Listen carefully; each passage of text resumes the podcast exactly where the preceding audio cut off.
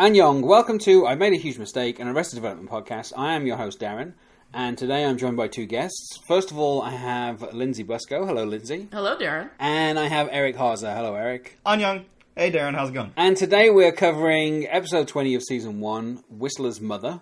It was first broadcast on the 11th of April, 2004, and it was written by Jim Vallely. I never get his name right.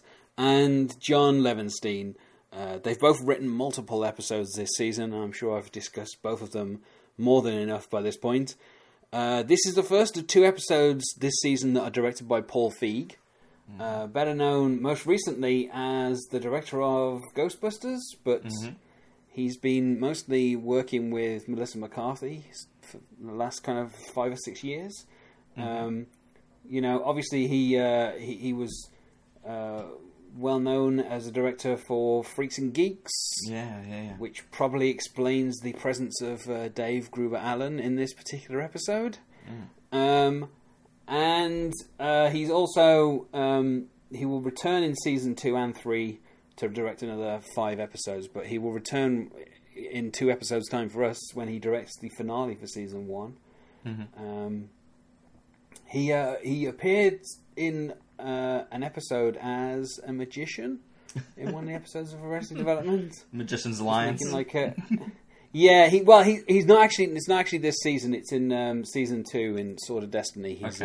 He's a magician. So keep an eye out for that once we get to season 2. The summary of the episode, which comes with the DVD, goes as follows.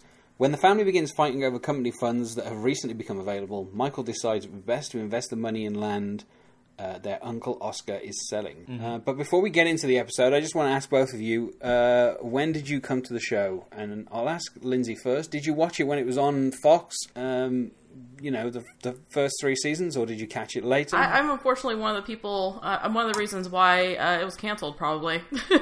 I didn't catch it until long after.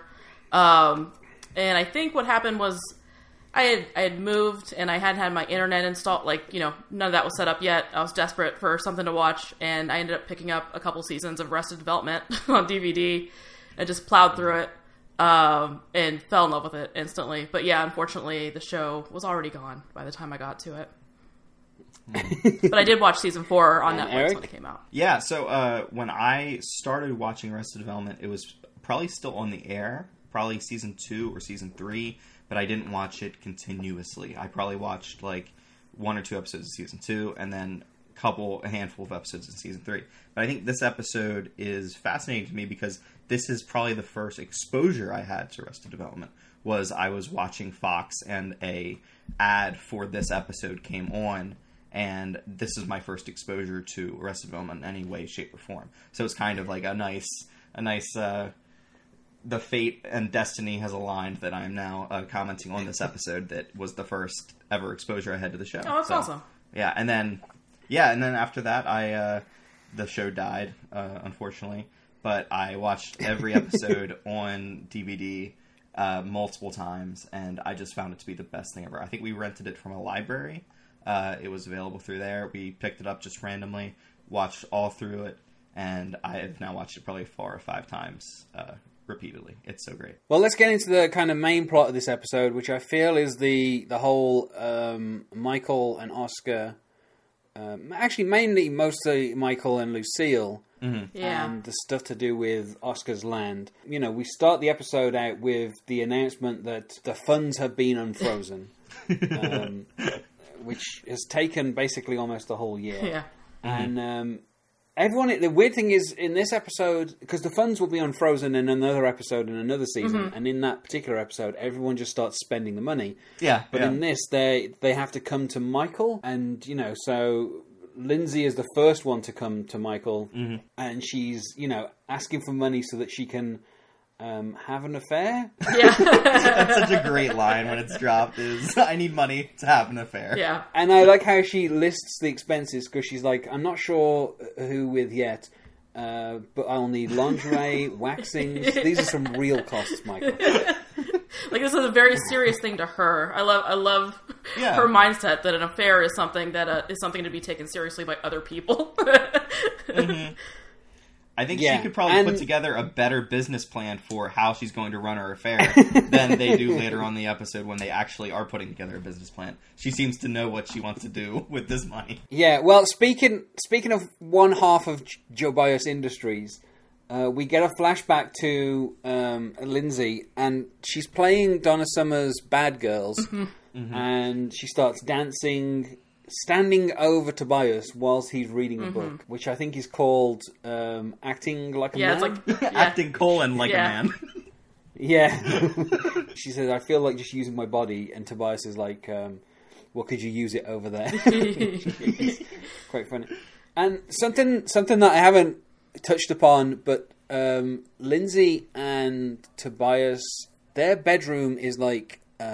a kid's bedroom? Yeah, it's part of the setup to show, like, you know, for two young girls almost. Like, it's a bedroom with twin beds in it, and it's very much a children's bedroom. Yeah, and it's like, this isn't something really that I've kind of talked about, but, you know, George Michael's bedroom is basically done for, like, a 8-year-old boy or something. Like, it's not appropriate for... a teenager, let alone a teenager sharing a bedroom with his cousin. So Tobias and Lindsay are in this kind of really weird kind of like girls' bedroom, which I think kind of lends more to the whole kind of Tobias's sexuality and his kind of... Well, it's all part of the kind of model home premise here, where like basically the home's basically been set up as this place to show off and just say, oh, you could see a family living here, and then when the family actually has to live there, they kind of have to make do with what's there. So you've got people living in rooms that really aren't meant for them, and they kind of just make do with it. Yeah, it kind of shows how they don't fit the mold in a way.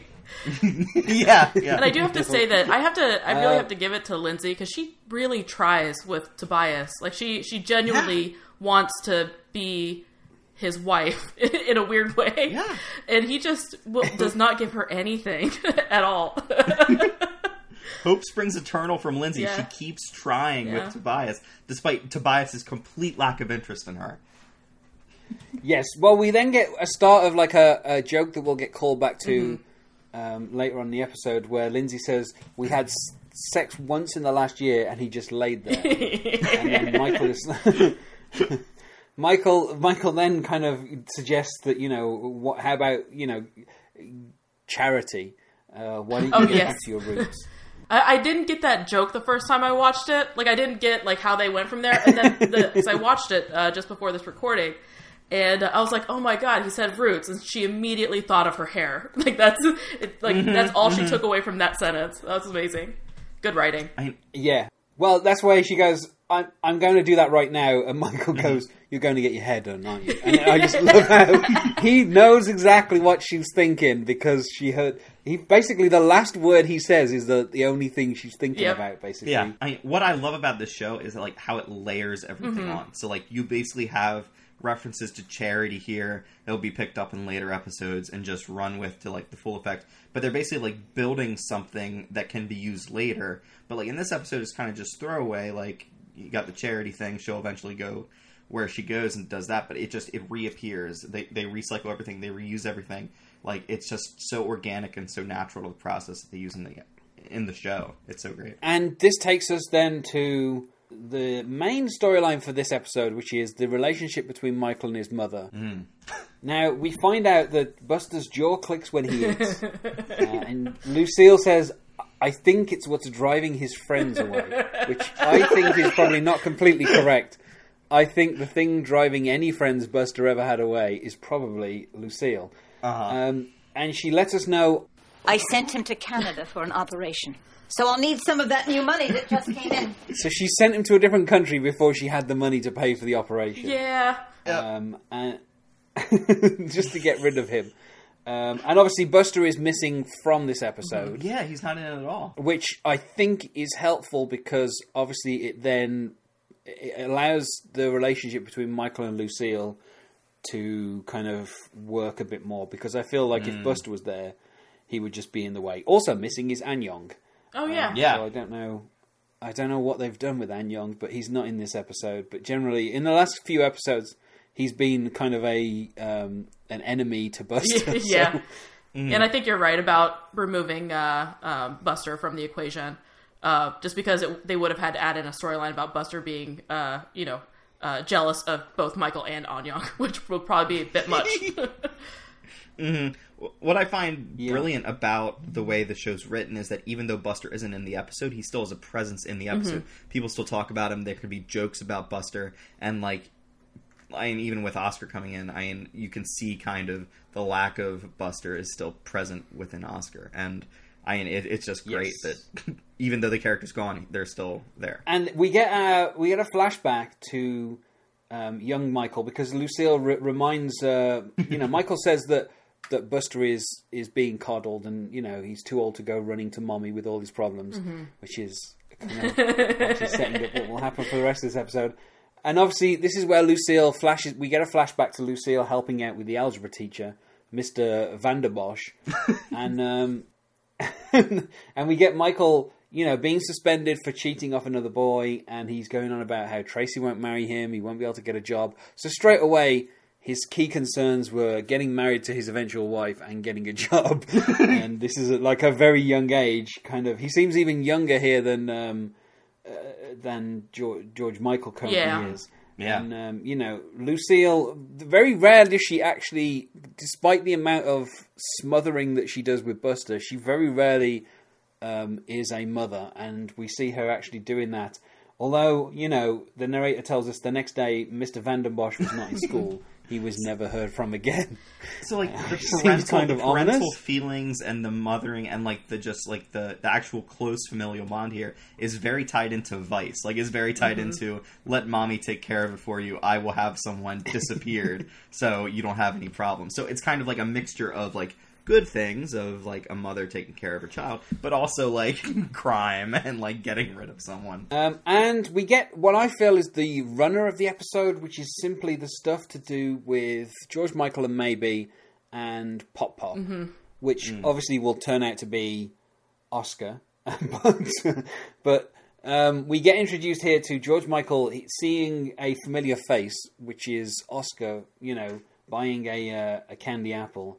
And, George Michael says he saw Pop Pop, but with hair, which is probably why he asked for my hair, remember? And we get a quick flashback to George Sr. screaming, give Pop Pop your hair, from, I don't know, from episode 5 or 6. It's quite a while ago, that episode. And then maybe, being as sarcastic as she is, she sums up the scheme as, it all adds up. He stole somebody's hair, made a wig, knocked out the guard, tunneled his way through a sewer line, and then stopped to get a candy apple on his way to Mexico. Of course. And then he goes, you're mocking me. He figures it out. Of course.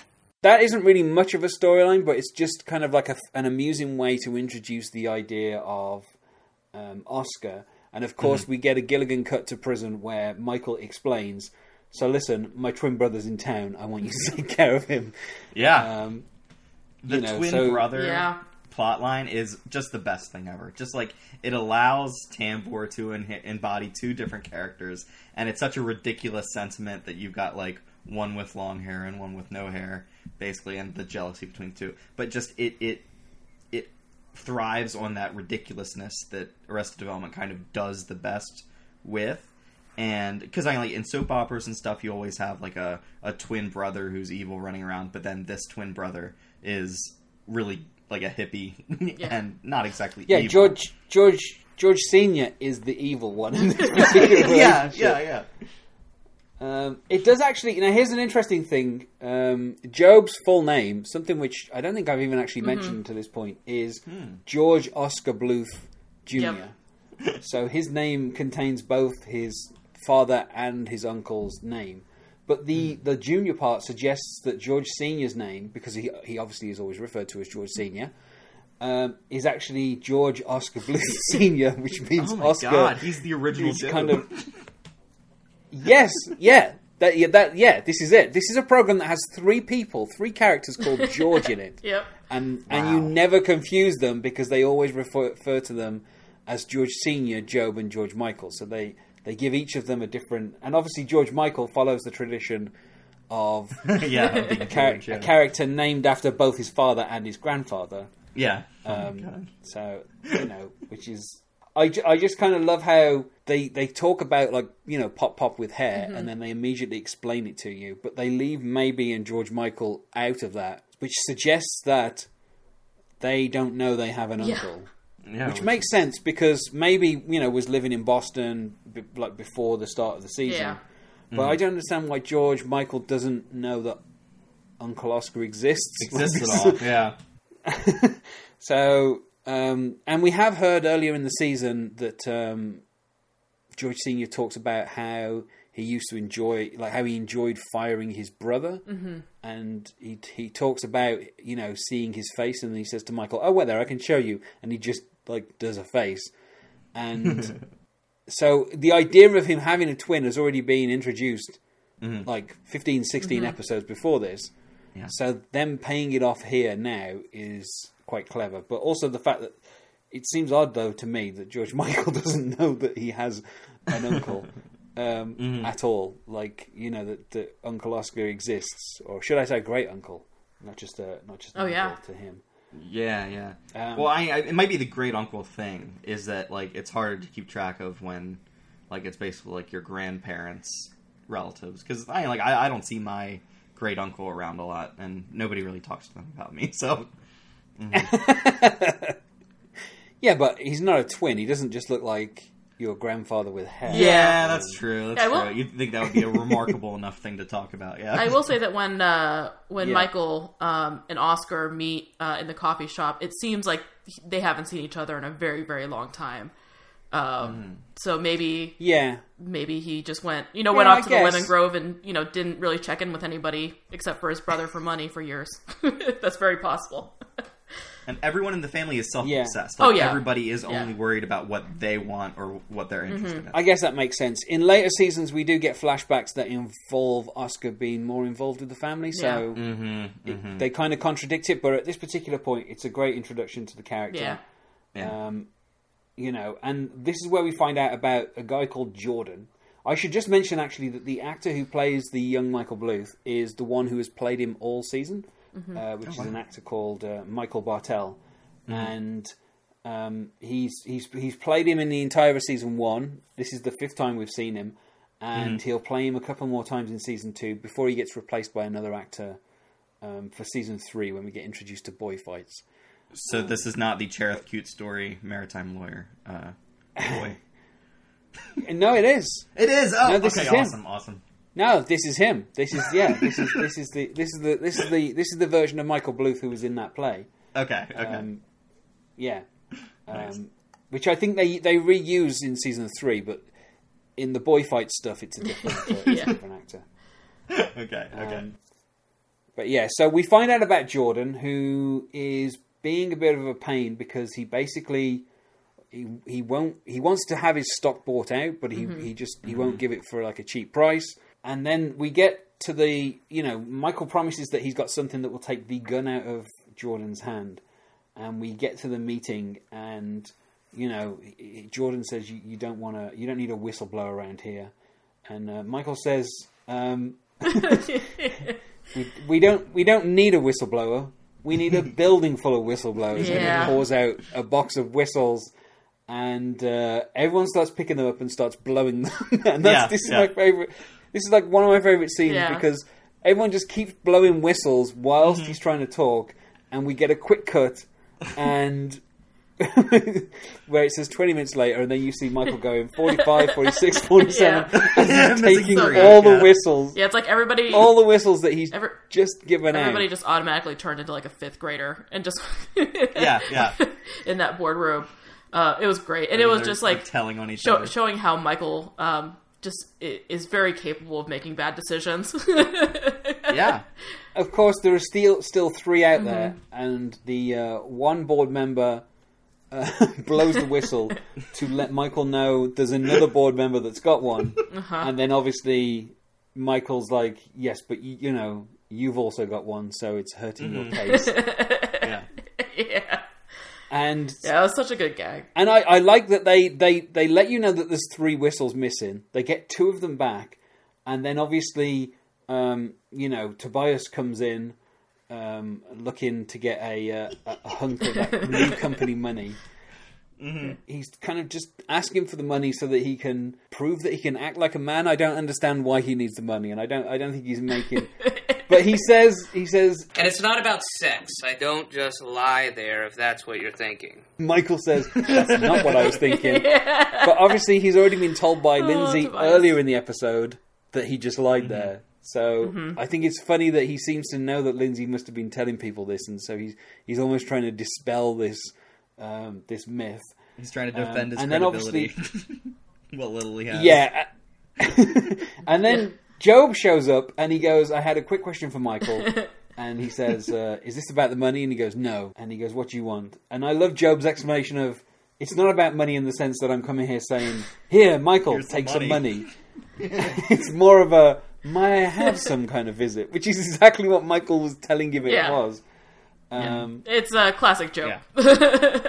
Yes, we find out that Job's wife, which of course in real life at this particular time, and this has come as a revelation to some guests on this show, was Job's wife, has left him, and not for Tobias, though a couple of episodes earlier actually in the previous episode, she said that she was in love with Tobias because of his involvement with Dr. Fuencake's 100% Good Time Natural Family Band Solution. Now... in this particular episode, she tries to explain... We actually find out that she is in love with Tobias. Because, you know, Job's quick claim of, no, she doesn't even like you, obviously we should see is a lie. And she says... I'm in love with your brother-in-law. You're in love with your own brother? The one in the army? No, your sister's husband. Michael. No, that's your sister's brother. No, I'm my sister's brother. You're in love with me. I'm in love with Tobias. My brother-in-law? I know it can never be, so I'm leaving. I'm enlisting in the army. Be with your brother. No! This is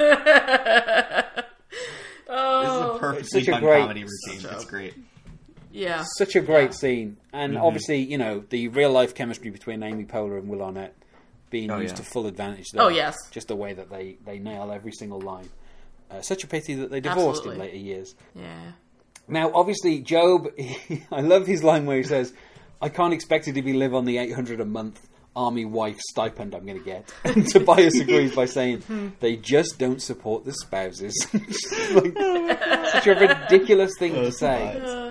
And then this is where we get Michael unwittingly causing the formation of Gobias Industries, where he suggests that why don't they come up with a way to make money together, you know, a suggestion of something to invest in or maybe a business idea.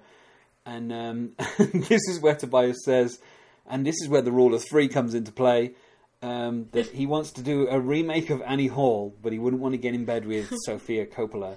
He says, but give me an old pro like Robert Redford. Oh, I'd jump into bed with him in a second. And I wouldn't just lie there, Michael Bluth, if that's what you're thinking. And of course, Michael says, actually, that time, that is what I was thinking. Oh, man. Yeah, it really pays off. That little joke. Like, they really worked it. Yeah. And Tobias more aggressive with, like, the puns and stuff around Michael? It seems that way. It seems like he's always... hinting and... Yeah, I don't know. I think because, you know, there's as much stuff with just him and Lindsay where he's kind of like that. So... Yeah. But I think Lindsay's more used to it, so...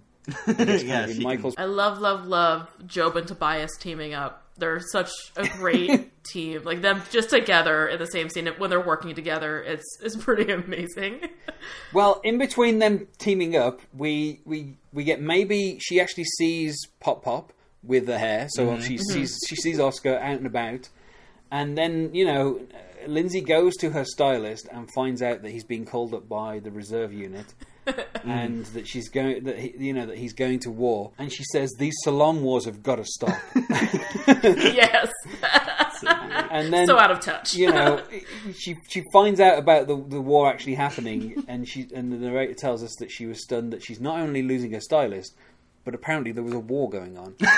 No, but this is really interesting because in America, like, there were wars going on at the time when this was airing. So, like... There still are wars going on. I know. Yeah. At the time of recording. Yeah. It's brilliant to me the way they interject that social commentary in, like, it doesn't need to be there. But, I mean, like, they're making fun of this American... idea that even though there are wars going on, nobody notices, nobody cares. Like, it's something that it was so important during Vietnam that, like, these things be covered and everybody knows what's going on. But by this time, nobody cares about anything going on. Everybody's so self-absorbed, so self-obsessed that Lindsay does not know that there is a war on. Later on, we'll find out that Maeby had actually told her about this war, and she insisted that it happened 10 years ago. So yeah. She's aware of a Gulf War, just not this Gulf War. Yeah. Mm-hmm. And of course, some of the parallels with like the Bush family will get pushed more into play later on. Mm-hmm. In particular, there will be a banner that says "Mission Accomplished," which is probably put up a little too early. Yes. Yes. And of course, Lindsay. She takes a stand because she's not going to let Shauna cut her hair, which I love how kind of petty that is. You know, she's going. Yeah, I love the little background. You got a little face on who I'm guessing was Shauna. Yes. You got a little bit of like, she heard that. That was great. And then obviously this is where we get Job and Tobias brainstorming in a coffee shop. You know, they need a cup of coffee to focus. It's crowded. You know, they decide to go to the bagel place and they run into Michael and he says, "Hey guys, what's going on?" And Job says, "Just researching our investment." "Oh yeah, coffee places. I've thought about these. I'll tell you what, you guys come up with a proposal, we'll try one." The narrator tells us, Job and Tobias accidentally had Michael on the hook and they didn't want to blow the deal.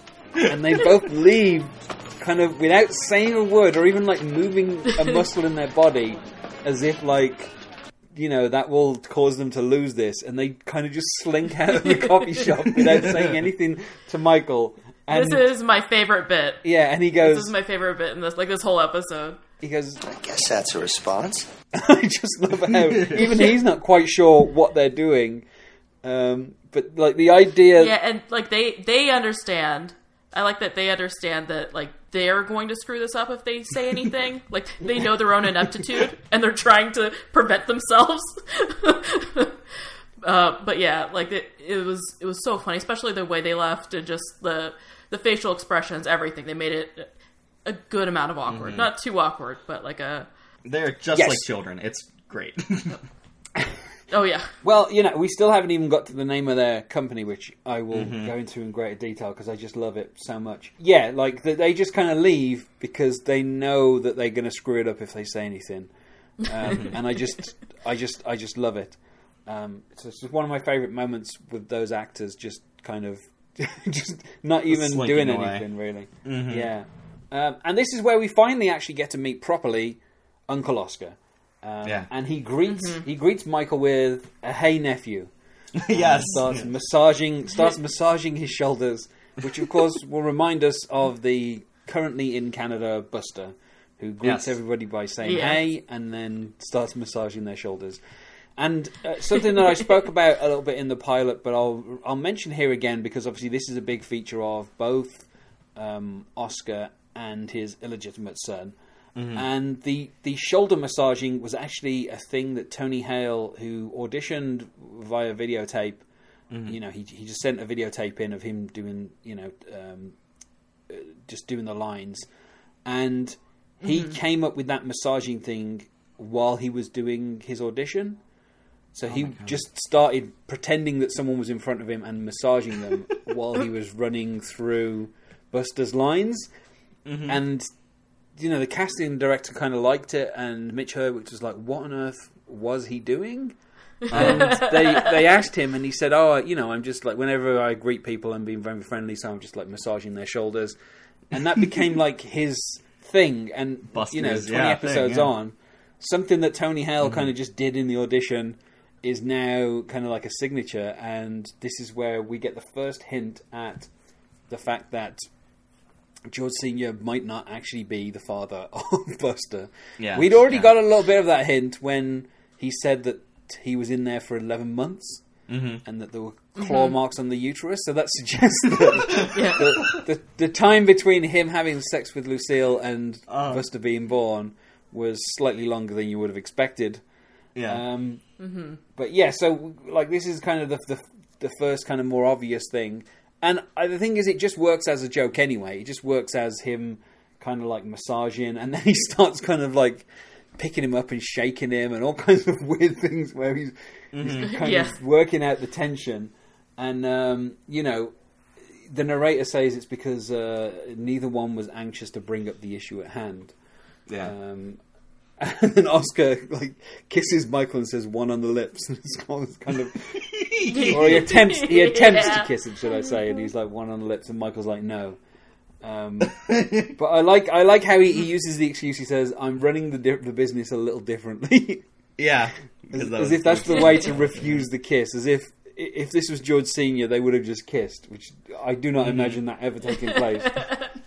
And this is probably one of my favourite lines Oscar will ever say, where he says... well, you do the best with what you have. Yeah. I have lemons, I make lemonade. Of course, Michael says, that's a very positive attitude.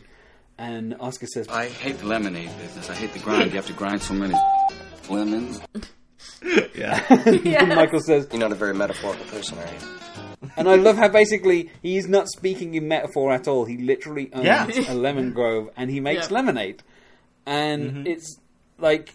Because the phrase, you know, make lemons, you know, if you have lemons, you make lemonade. Yeah. It's such a common kind of cliche. The fact that here it's being used so literally, is kind of unexpected. Arrested Development does that all the time, where like you've got a literal thing that people just talk about, and they don't know it's a metaphor, or they don't know that that's the common usage, and then it's found out that that's how it goes, and then you have the shot of Oscar running lemonade later on in the episode. But yeah. It's so great. And I love how quickly Oscar says, I need money. And Michael says, I know. And he goes, I cannot tell you how that has weighed on me. As if in these last 5 minutes, him not being able to talk about money has been like such a heavy weight on him. Yeah. And this is where he offers the rights to All You Need Is Smiles. Mm. A song that he wrote for David Cassidy. He was going to sing it on the Mike Douglas show, but he was too embarrassed to do it in front of John and Yoko. And I love how... Like, this is kind of just, you know, given as, like, part of his... Like, just kind of a shading of the character. Like, he's such a hippie that he wrote a song, you know, and that's how he makes... In fact, it's weird because Oscar is painted as this kind of person who needs money and he's, like, a hippie and everything. But he owns his own lemon grove. He has his own land. He owns the rights to what... in this universe is at least shown to be a successful pop song. So these are not the things that normal people have. You know, like, it's very rare that people own land, but within the Bluth family, like, he just owns land that isn't worth as much as everybody else. And that's such a weird distinction, you know, the fact that he's got... Yeah, you can still be a failure. You can be a failure with a couple of 100 acres, which is just such a... Yeah. It shows the kind of level... I love the music in Arrested Development so much. Like, it's all homespun. It's all, like, based off of something else, but turned into something just so on its face ridiculous. So, like, every song in this show is made... I don't know. Do you know who does the music? David Schwartz is the guy who does all the music and writes the songs. But what I love is we will get a call back to All You Need Is Smiles because... it will appear sung by a different person, actually, sung in, oddly, a British style. Oh, really? Okay. Because it gets called back to in the Ocean Walker, where you see Bum Paddle Magazine, and there's a very quick clip, and you just hear All You Need Is Smiles as that magazine is shown for a few seconds. Yeah, the quick audio cue. Oh, my God. That's so great. I think it's one of the few songs that's written for the show that... does not get used in the montage in Making a Stand. Most of the songs, you know, like Free at Last and, you know, Big Yellow Joint, they all get used in that kind of montage, but this doesn't. Interesting. So I can only assume that Oscar did not give them the rights. But it's worth mentioning, you know, this turns up as basically the ending to this episode in a kind of... Say Anything style, with Oscar holding a boombox over his head. But it's worth saying that in the lyrics, we only get a tiny portion of the lyrics, but it contains the phrase, your sweet pink mouth goes north, not south. And, of course, Tobias, a few episodes ago, when looking for someone to tutor his daughter, he offered to pack George Michael's sweet pink mouth. With as much ice cream as he could handle. And I think it's funny that I in my mind, I'm thinking that Tobias got that phrase from hearing this song. No, yeah, he's quoting the song, and nobody knows because nobody's heard it. Yeah. So I think it's kind of funny that he used that phrase, and then it gets used as a lyric. And obviously, I'm assuming within the show that was written into the script, and then David Schwartz decided to use it in the lyrics because it's such an odd phrase. Yeah, and of course, Michael makes the offer to buy Oscar's land, which, you know, turns out to be his kind of almost biggest mistake. You know, in this episode. And he briefly visits his father, where, you know, he tells him that he's not given the money to Oscar as he was directed. And I love George Sr.'s description where he says, you know, he's got nothing in his life. He wrote one song that made Joan Baez call him the shallowest man in the world. He has a worthless piece of property, and yes, a head of hair, only because he's never had to work for a living. And I love how that's the excuse, basically, is that, you know, Oscar's had an easy life, and that's why he's retained his hair, whereas George Sr.'s had a hard life, and that's why he's bald. And obviously, they will. The funny thing is, they will call back to that at the start of season 3. You know, like the idea that stress makes you lose your hair will become quite an important plot point. So you know, they use everything. They use everything, and obviously this is where Michael is shocked to find out that he has a piece of property that is worthless. And of course, you know, we find out that the government has an easement on the grove and you can't build on it. And you know, I love George Sr.'s kind of. His description of the land when he's talking about how, you know, they run their tanks through there, occasionally they stop for a little lemonade. But what's that? That's $1.50. You can't make much from that. I mean, is there a difference between that and a frozen banana stand where you just buy a frozen banana and? I mean, what does a banana cost? Like ten bucks, something like that. $100 though. Yeah, it's funny actually that essentially both of both George and Oscar started up kind of small businesses essentially. Yeah, but obviously George did it when he was a lot younger, and so he's had time to move on to other things. Whereas Oscar is essentially stuck on this lemon grove, and this is where we get a quick flash to, you know, various explosions and Oscar running out to get to the lemon stand in time, just yelling fellas. And then, of course, we finish the act with George saying, "So, tell me about this investment you made." He doesn't know that it's Oscar's land, but it kind of feels like he sort of almost knows that Michael's made a mistake with this investment. And obviously, you know, Lindsay's decided to protest. She already has signs ready-made because, of course, she does. And she's changing one sign that which was for the Style Network, I think is what. Is what they say. Yeah, and she adds, "You can take away our stylists, but you can't take away our style," which is one of many signs that will be in the protest zone. But the funniest thing is the guy who was in the pilot who.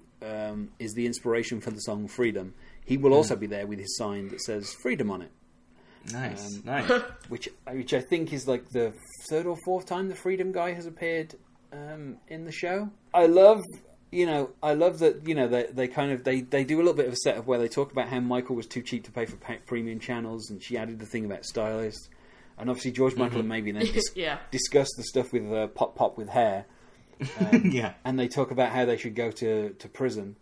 And I love how Michael comes in and he goes, "Hey, you know, I got cable. You won that one."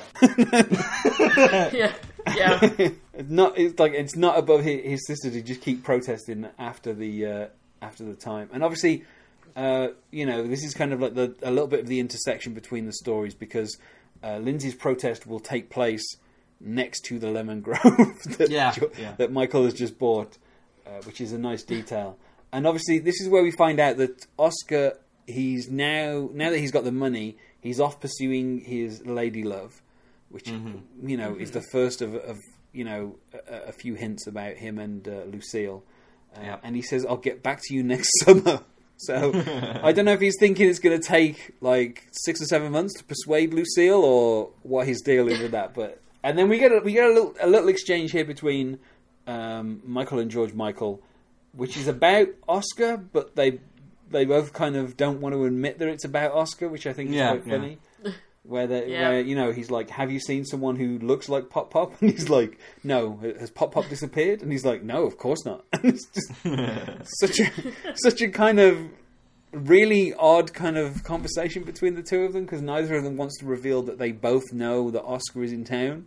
Yeah. And obviously, George Michael hiding Pop Pop will become an important plot in the next season. Oh yeah. And then I love, here it is, the formation of.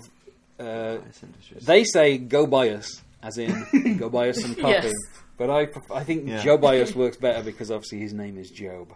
It's Job. But I love how Tobias says, "Have you seen the agricultural report?" As if this is a normal way to start a conversation. Job says, "Nothing's hotter than coffee." And I love how they think that is how they're going to get money, is just those two sentences. That's enough. Yeah. And then when he says, "You got to come up with an investment plan," and Job goes, "We've got an investment plan." It just seems a bit aggressive, but then Michael sees their investment thing, and then this is where they're like, "Go buy us some coffee." And Job says, "When do I start making my monies?" Which is so great.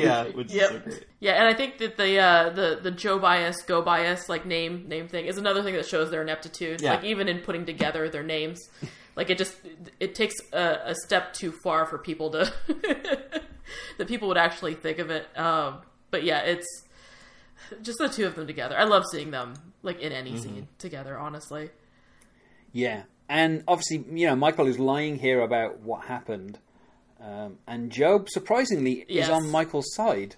And he says he's going to go down to the prison to give George Sr. a piece of his mind, and. He says, "I'm doing it because you're in charge now," and I'm telling him that. And this is nice to see that Job is willing to back his brother up. But of course, he's only willing to back his brother up if he thinks he can get some money. So, and I love how Tobias then goes, "I'm afraid this offer comes off the table at midnight." Michael says, "Maybe the worst bluff I've ever seen." Even the members of Gobias agreed on that one. Agreed on that, yeah. Yes. Yeah. But I love as well how Tobias kind of phrases it as, "This is the first that any of us at Gobias Industries have heard of a land deal." Yes. Yeah, as though this was like an ongoing, like contractual, like something that they would have had to have been included on. Yeah, they'd have meetings about it and assumed it was going the other way, It's just such a weird kind of thing, and we get to the protest. There's not really much to this protest. Basically, it's just about Lindsay turning into a cage dancer, getting sprayed with water, and singing to and dancing to Bad Girls. But we have here the person who is identified as the military official, which is played by Ethan Phillips, who's better known as being the most annoying character that ever appeared in Star Trek, which is Neelix from Star Trek Voyager. He's been in a number of things other than Star Trek Voyager, but to me, he is always the most annoying thing from Star Trek Voyager, and that is, unfortunately, all I shall ever know him as. Despite he can do 100 other things, but the fact that he did like 7 seasons annoying the hell out of me on Voyager just means that's all I see Ethan Phillips as. And also in the cage with Lindsay is Dave Gruber-Allen, and I don't know why he gets the privilege of having his middle name in parentheses. I don't know why that is a thing that happens, but he's always billed that way, and obviously he was on Freaks and Geeks. Which, as I said, a lot of episodes were directed by Paul Feig, so I'm guessing he just basically called him up and said, "Do you want to be in it?" And he probably just said yes. So he's the one who kind of tells people because we find out that you're allowed to protest, but only in the free press zone. in the free speech zone, which is this small cage that is miles away from anywhere.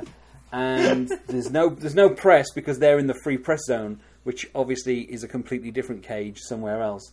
Yeah. And Ethan Phillips even says, if you could save your comments until you're completely loaded into the cage. And, you know, this seems... I mean, it's also worth pointing out here that Dave Gruber-Allen helps us out by saying that the military are using their right to cut through the lemon grove. So once again, kind of tying us into the other story. But, you know, it's worth saying that this was a real thing. This is not an invention of Arrested Development, but like there have been times, particularly at like the G12 or you know, G8 or however many G's there are, there have been these kind of like protest areas that are miles away from where you can actually protest. And this is not just something that happens in America, but in a number of other countries. But even in America, it has happened. So it's once again Arrested Development doing something that kind of looks like it's a bit of a joke, but is actually commentary, a real thing that actually happened.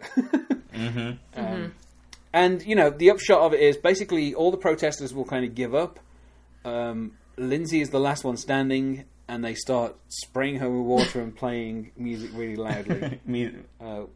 Which causes Lucille, as she drives past and sees this from a distance, to say, "There's someone who needed a good mother." And she yells "whore" at her as she drives past.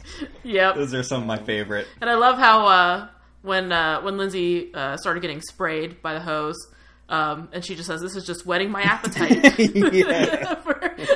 Whetting my appetite for protests. Such a great line. Yep. And then, you know, George Sr. is visited by, you know, George Michael and Maeby. They say, "We thought you broke out of prison and were on the lam with stolen hair." Stolen hair. I just love the phrase, on the lam with stolen hair.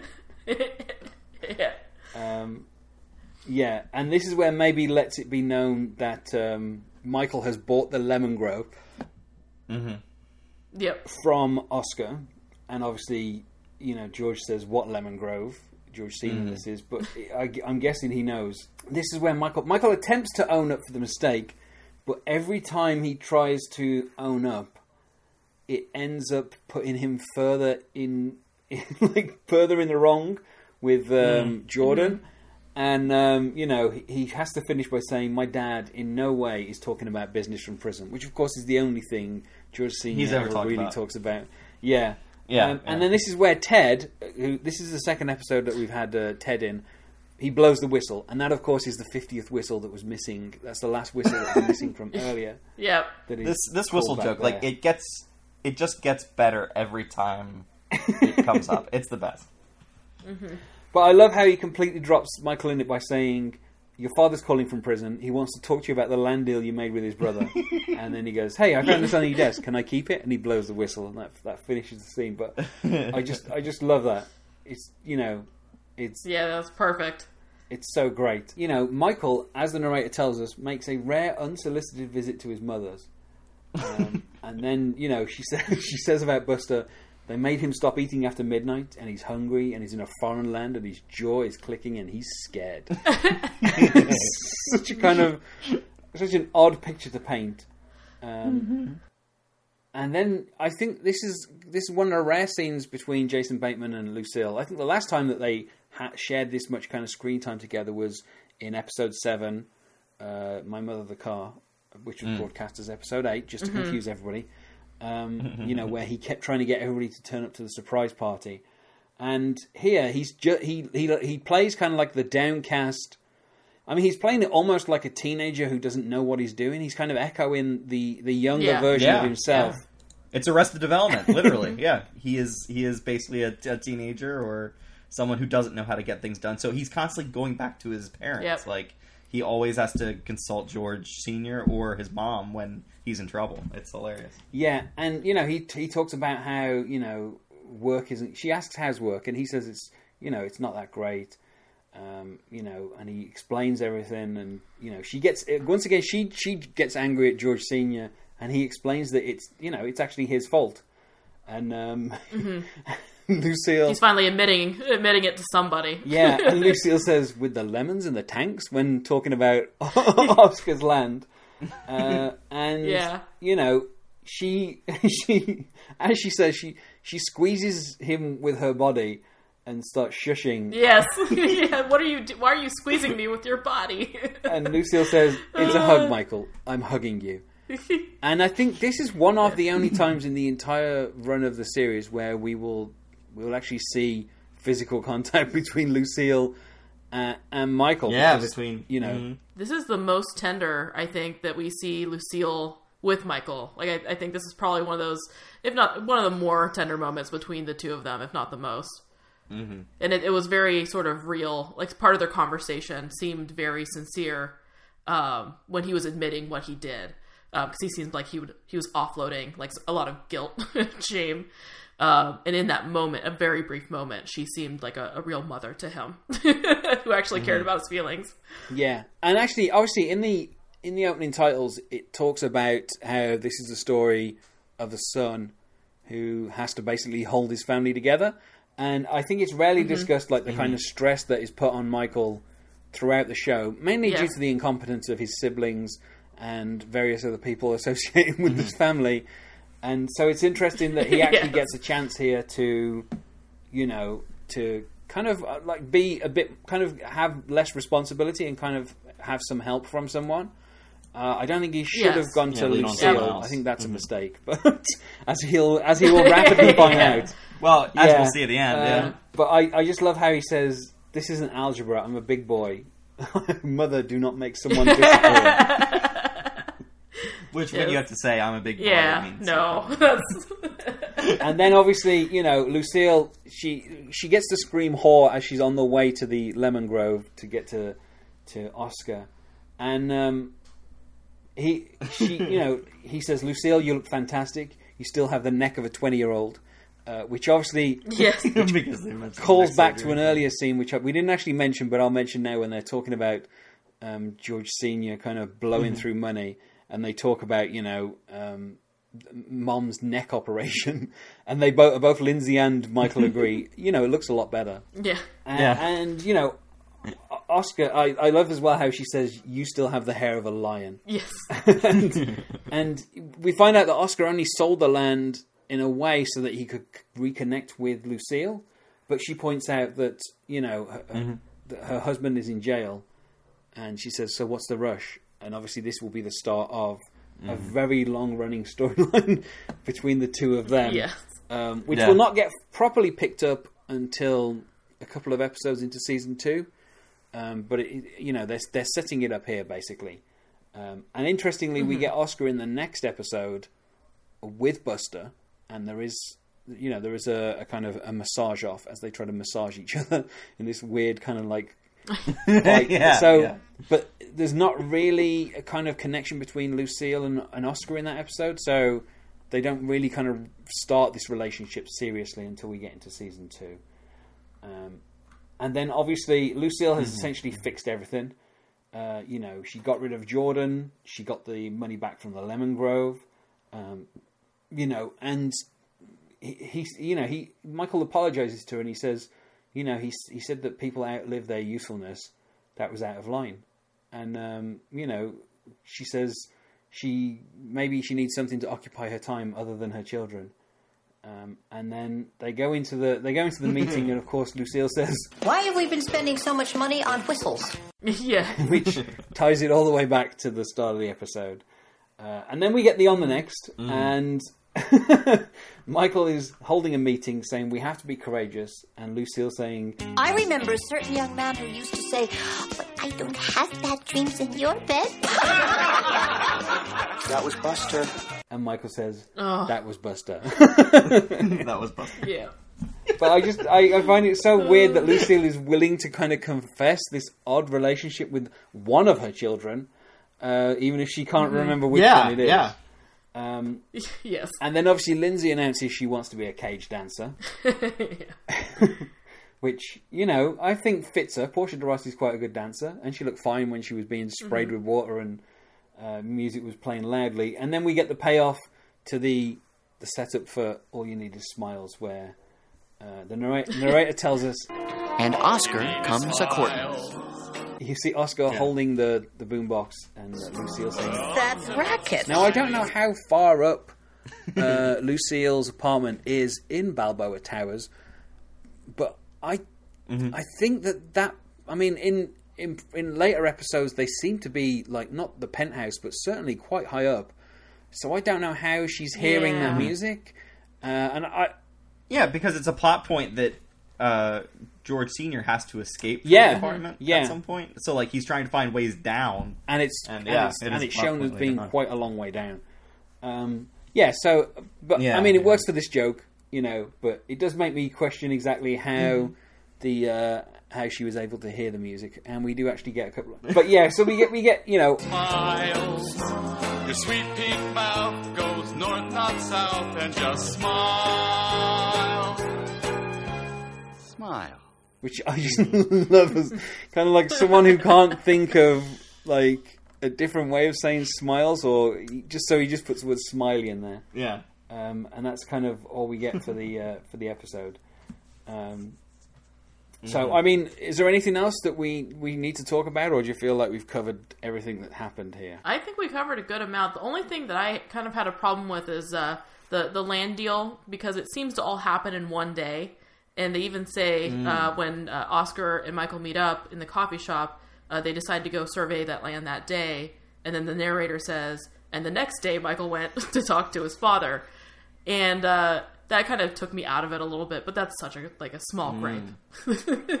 Yeah. And it's weird, actually, because Michael tries to phone Oscar, but he doesn't just go back to the Lemon Grove.